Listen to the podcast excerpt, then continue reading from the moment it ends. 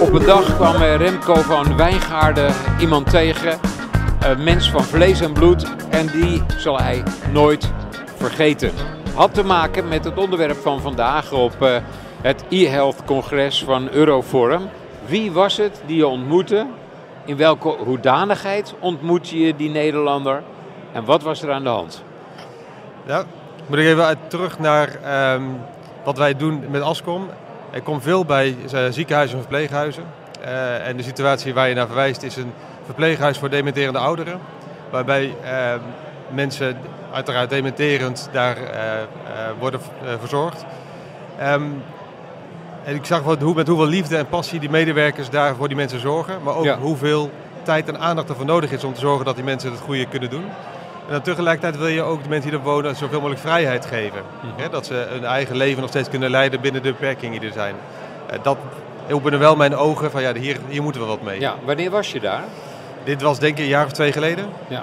En, en wat kwam je daar doen? Ik kwam daar voor mijn vorige werkgever.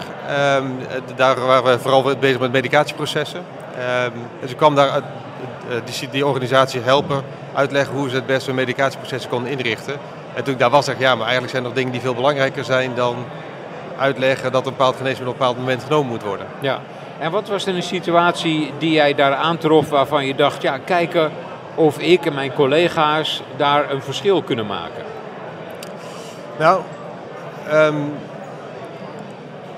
wat ik nou zag is, joh, die, die mensen die uh, uh, wonen daar, die verblijven daar voor, lang, voor een langere tijd. Vaak wat, gewoon tot hun dood aan toe. Tot hun dood. En stel nou dat het je eigen vader is, of je eigen moeder is. En toen komt het voor mij wel heel dichtbij. Um, en toen realiseer ik van, als je eigenlijk dat moment zou je willen voor je eigen vader of moeder, dat ze ook zoveel mogelijk nog vrijheid hebben.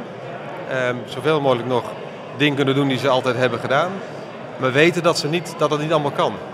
Dus dat een, een, deur wel gesloten moet blijven als het niet meer veilig is om alleen naar buiten te gaan, bijvoorbeeld. Ja. Of dat als, um, uh, als iemand um, de kans heeft om te vallen s'nachts, dat als je uit bed komt er een signaal uitgaat dat de verpleging echt even komt kijken of het allemaal nog wel goed gaat. Want dat zijn dingen waar jullie bij kunnen helpen. Dat als er zoiets uh, gebeurt, dat dan de digitale wereld uh, waar jullie bij betrokken zijn in werking treedt ja. en er hulp komt. Exact. En om, dat heeft twee kanten. Aan de ene kant is dat het op, op het juiste moment de hulp komt. Maar het heeft ook aan de kant dat er geen hulp hoeft te komen als het niet nodig is. Mhm. dus als je geen ondersteuning hebt, dan zul je om het veilig te houden, zul je één of twee of drie keer per nacht een ronde moeten doen om iedereen te, uh, te, controleren of het allemaal nog veilig en goed gaat.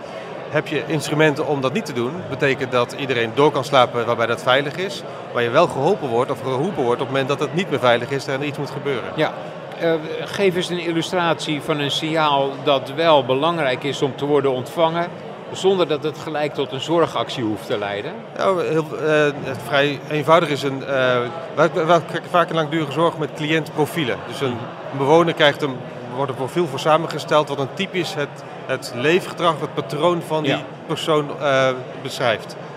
Um, en het kan heel goed zijn dat iemand s'nachts altijd drie keer uit bed komt om even te gaan plassen en weer terug naar bed gaat daar is een signaal van, maar op dat signaal hoeft eigenlijk niemand iets te doen, want dat is normaal gedrag. Pas op het moment dat het de zesde keer zou zijn, zou je kunnen denken, hé, hey, blaasontsteking of iets anders. Exact. Of als iemand in één keer tien minuten wegblijft, dan zou die misschien gevallen kunnen zijn in de badkamer. Ja. Dat zijn hele concrete situaties waarin je wel een signaal wil, en alle andere gevallen, laat maar gaan. Ja. Hoe is het voor jullie om in een, een zorgsysteem te werken waarin een enorm uh, personeelstekort is? Uh, en er dus lang niet altijd iemand kan komen als er een signaal wordt ontvangen waaruit blijkt dat een patiënt hulp nodig heeft. Ja, dat is eigenlijk de andere kant van dezelfde medaille. Wat we zien is dat er steeds meer cliënten komen, meer druk op de zorg en steeds complexere zorgvraag. Die dementerende ouderen die komen steeds later in het verpleeghuis. Terwijl aan de andere kant het aantal medewerkers nou, misschien zelfs al afneemt. In ieder geval het, het, ja. De hoeveelheid mensen die we aan het bed kunnen hebben is steeds minder. Ja.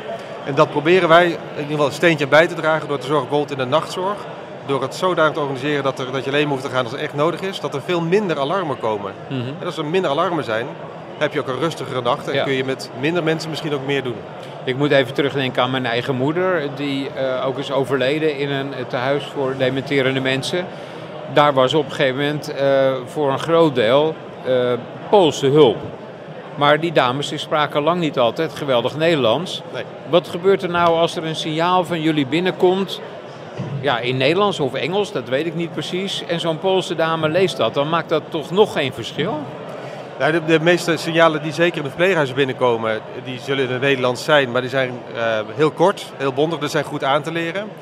Onze toepassing wordt ook heel veel in ziekenhuizen gebruikt. En dan zijn het, de medische termen zijn vrij universeel toepasbaar. Oké. De taalbarrière in de zorg is natuurlijk altijd. De mensen die in de zorg werken, die, Ja. zeker ook omdat de cliëntgroep ehm, ehm, dat gevoelig is, zul je toch ook een eh, bepaalde mate van Nederlands moeten praten om te kunnen communiceren met de patiënten en cliënten. We hadden het eerst over tehuizen. Nu introduceer jij ziekenhuizen. Ja. Wat zijn het voor toepassingen van jullie die daar worden gehanteerd? In ziekenhuizen doen we eh verpleegoproepsystemen, medische oproepsystemen voor artsen, maar ook, en dat is, dat neemt steeds meer toe de laatste tijd, medische alarmeringssystemen. Waarbij wij in staat zijn om allerlei apparaten, medische apparatuur die aan de patiënt wordt aangesloten, eh, te koppelen. En alle alarmen die eruit komen op, de juiste, op het juiste moment, hè, dus ik heb weer diezelfde eh, manier van bepalen wanneer is het wel of niet nodig, maar op het juiste moment naar de juiste verpleegkundige door te sturen. Ja. Maar ook niet door te sturen als het niet nodig is. En daardoor bereik je ook dat het rustiger wordt op de afdeling. En die juiste verpleegkundige op het juiste moment geroepen wordt om zorg te verlenen. Ja. Dat zijn dingen die met een beetje goede wil lukken. Mhm. Waar lopen jullie niettemin eh nog tegenaan? Wat blijft ingewikkeld? Wat blijft ingewikkeld is. ehm, kijk, nieuwe technologie introduceren opent heel veel nieuwe mogelijkheden. Maar dat wil niet zeggen dat alles lukt. Nee. Ehm wil ook niet zeggen dat technologie leidend moet zijn. Dus waar wij het meest tegenaan lopen en waar wij heel veel aandacht aan geven, is hoe gaan we die technologie nou zodanig inzetten dat het die verpleging en de, de medische, het medische team echt helpt. Ja. Ehm, ik zeg altijd, eh, de meeste mensen vinden wel dat het anders moet, maar vinden vaak niet dat ze zelf iets anders moeten doen. Waardoor eh, je kunt alleen maar dingen beter maken door ze anders te gaan organiseren en die technologie te gaan toepassen. Nou, die vertaalslag maken, dat is hetgene waar wij eigenlijk het meest tegenaan lopen. Kun je dat eh, even gieten in, een- in een praktisch voorbeeld? Over wat voor soort situatie praat je dan? Even weer terug naar de verpleeghuizen. Ehm, het klinkt heel logisch als je zegt, als ik nou op het juiste moment gealarmeerd word, dan hoef ik alleen maar naar die persoon te gaan als er iets misgaat. Maar de meeste ehm, verpleegkundigen in de nacht zijn gewend om één of twee of drie keer per nacht een nachtronde te doen. Want dat hebben ze altijd zo gedaan, het is Ja. altijd zo geleerd. En dat afleren, dat is vaak het lastigste. Ja. Ook omdat dat natuurlijk eh, een, een veiligheid, een zekerheid geeft, Exact. die een valse veiligheid, een valse zekerheid kan zijn. Omdat een signaal dan toevallig niet wordt opgepikt, terwijl het digitale signaal niet te negeren is. Exact. En eh, dat leren vertrouwen op de techniek, ja, dat is voor sommigen, kan ik het goed voorstellen, is dat even een drempel waar je heen, overheen moet. Vaak Ja. helpt het wel dat je één of twee keer een, bevestigd wordt dat het inderdaad goed gaat, dat, dat het echt geholpen heeft. Dan vaak gaat het, Ja. het balletje rollen en er zijn mensen overtuigd, dan gaan ze er een mee verder. In hoeverre proberen jullie dit nu ook uit door zelf, bij wijze van spreken, een week mee te draaien in zo'n tehuis of ziekenhuis? Onderdeel van onze eh, aanpak is dat als we aan het eind zijn van het traject, dus we gaan het heel traject in van joh, hoe, hoe wil je werken, hoe ziet die profielen eruit, hoe gaan jullie werkprocessen, hoe gaan we dat samen inrichten, sluiten we altijd af dat als ze, eh, als dat, we noemen dat live gaan, als het in gebruik wordt genomen, zijn we er altijd de eerste week bij. Ja. Dat wil niet zeggen dat we de dag en nacht zijn, maar we draaien minimaal één of twee eh, avondrondes mee. Liefst eigenlijk nog wel meer. En overdag zijn we er ook. Hmm. En puur om te helpen, gaat het nou inderdaad zoals we het bedacht hebben? Of moet misschien iets, wel iets aanpassen? Ja, want op wat voor manier stel je dan bijvoorbeeld eh, iets bij? Door bijvoorbeeld het profiel van de cliënten aan te passen. Dus het kan best zijn dat de eh, verzorging dacht dat deze persoon altijd om half negen ging slapen, maar het bleek half tien te zijn. ja. Ja, dan krijg je een uur lang krijg je heel veel alarm omdat er beweging is in de kamer, Ja. terwijl dat heel, helemaal, helemaal niet de bedoeling is. Ja. En dat soort dingen proberen we dan praktisch mee, eh, mee, te denken. Ja. En, en en wat zijn dingen waarover jullie lopen te dubben? Van moeten we dat nou zus doen, moeten we dat zo doen? hè? Je bent eh, aan iets, iets aan het ontwikkelen, dan zijn de zaken lang niet altijd direct helder. Dus er zijn meerdere opties die je kan kiezen. Bijvoorbeeld op welk gebied? Nou, ik denk dat ik dan weer, ik maak weer in switch naar ziekenhuis. In ziekenhuis heb je zoveel apparatuur aan een patiënt aangesloten kan zijn, die soms ook dezelfde dingen meten. Dus kan bij sommige eh, apparaten kunnen, eh, verschillende apparaten kunnen de saturatie in het bloed eh, meten. Maar welke ga je dan uit? Als er verschillende waarden uitkomen. Nou, ja, dat zijn wel dingen waar, je... die apparatuur kan verschillende graden van verzadiging meten. Natuurlijk zit daar een, kan het nooit heel veel afwijken. Maar het kan best zijn dat je het ene systeem, het ene... eh, net verontrustend en het ander net nou, niet. Of het ene apparaat eh, zegt voor de saturatie wel een alarm. En de andere zegt voor dezelfde waarde geen alarm. Ja, wat doe je dan? Nou, dat en zijn wat doe je dan? Ja, dan gaan we, dat leggen we terug bij de, bij de, de medisch verantwoordelijke. Die, die gaat daar een, een besluit over nemen wat hij dan wil dat er gebeurt. Ja. Ehm, het gebeurt heel regelmatig dat ik in mijn werk iets niet goed doe. Eh, je zou zeggen, come on. Kan me niet voorstellen. Toch is dat echt zo. Eh, en eh, ja, daar steek je dan weer wat van op. Ja. Je neemt je voor om dat in een ander vraaggesprek beter te doen. Wat is een moment geweest dat jullie beseften... hé, hey, dit is niet de goede route, dit is niet de goede aanpak. En dat gaan wij veranderen, ten beste. Nou, wat, mij, wat voor mij geldt is. ehm, op een gegeven moment ging mij het lampje branden dat wij deden traditioneel. En dat spreekt niet alleen over, over Ascom, maar eigenlijk als implementatieconsultants.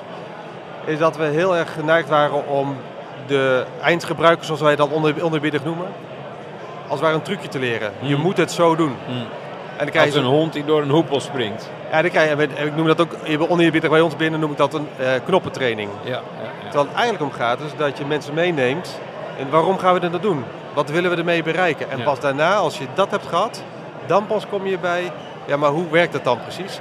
En dat is hetgene wat ik iedere dag be- beter probeer te doen. Ja, dus je zo- moet voorkomen dat het een Pavlov-reactie wordt. Je moet ervoor zorgen dat het echt van binnenuit komt en niet een opgelegd Ja. ding wordt. En dan moet ik eerlijk bij zeggen dat natuurlijk de ene keer lukt dat beter dan de andere keer. Ja. Maar dat is wel hetgene wat altijd in mijn achterhoofd meedraait. Dat dat wil ik beter in worden. Veel succes. Dankjewel. Bye.